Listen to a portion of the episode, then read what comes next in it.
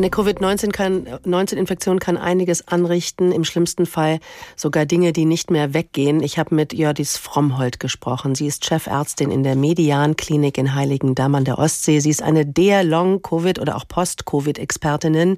Sie hat schon über 2000 Erkrankte behandelt und ich habe sie erst einmal gefragt, was ist denn eigentlich das entscheidende Merkmal einer Long-Covid-Erkrankung, wenn es sowas überhaupt gibt?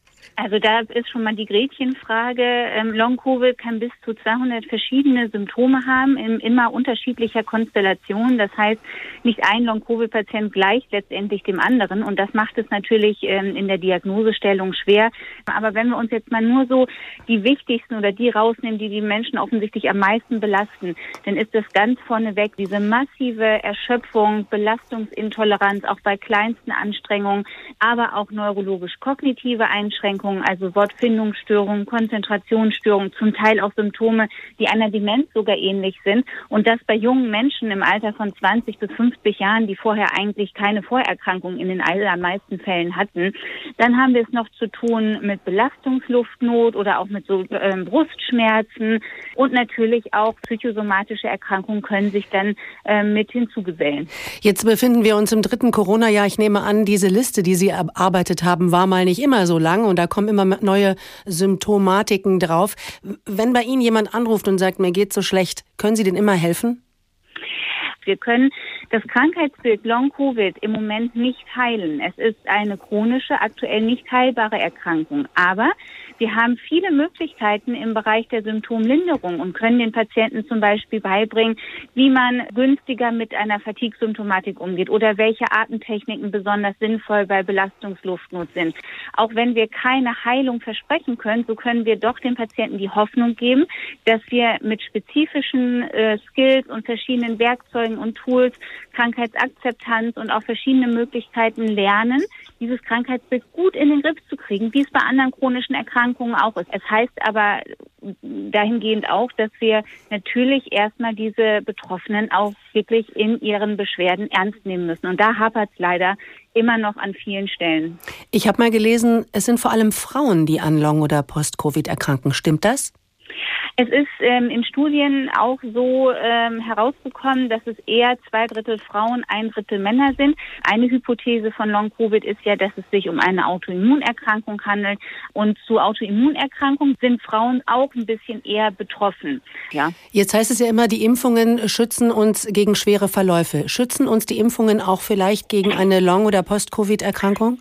Es sind weniger Schwersterkrankte, aber dafür vermehrt Long-Covid-Patienten immer noch da. Allerdings gibt es eine gute Studie aus England und auch eine aus Israel, die sogar zeigen, dass es eine Risikoreduktion für Long-Covid bei Geimpften um bis zu 70 Prozent gibt. Also haben wir die berechtigte Hoffnung, dass die Impfung eben auch vor Spätfolgen schützt. Frau Dr. Frommholt, jetzt äh, sind Sie Chefärztin in einer wunderschönen Klinik an der Ostsee in Heiligendamm. Da lässt es sich wahrscheinlich gut aushalten, wenn man bei Ihnen ähm, versucht, seine Long-Covid-Erkrankung auszukurieren. Nun kann nicht jeder zu Ihnen kommen. Und es ist ja eine Welle von Patientinnen und Patienten, die da auf das Gesundheitssystem zurollt. Wie gut ist das Gesundheitssystem aufgestellt, wenn es um Long-Covid geht?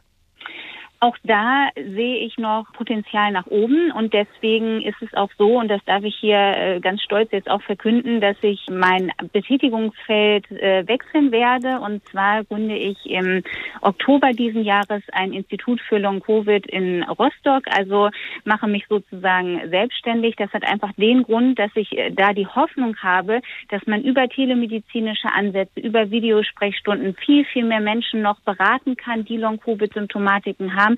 Das ist, glaube ich, im Moment das, was am allermeisten gefragt ist, weil sehr, sehr viele Patienten, auch jetzt, kommen zu mir und sagen, ich habe schon das und das und das alles abgearbeitet, aber keiner sagt mir richtig, wie es weitergehen soll. Und dieses zu, in die richtige Bahn zu bringen, eine Patientenlotsenfunktion sozusagen anzubieten, ist, glaube ich, genau das, was wir im Moment brauchen und was vielen Menschen weiterhelfen wird. Also, so wie ich das höre, ist es wichtig, dass die Menschen, die denken, sie haben Long-Covid oder Post-Covid, dass sie auch wirklich sprechen und dass sie sich an ihren Hausarzt, an Medizinerinnen, Mediziner wenden.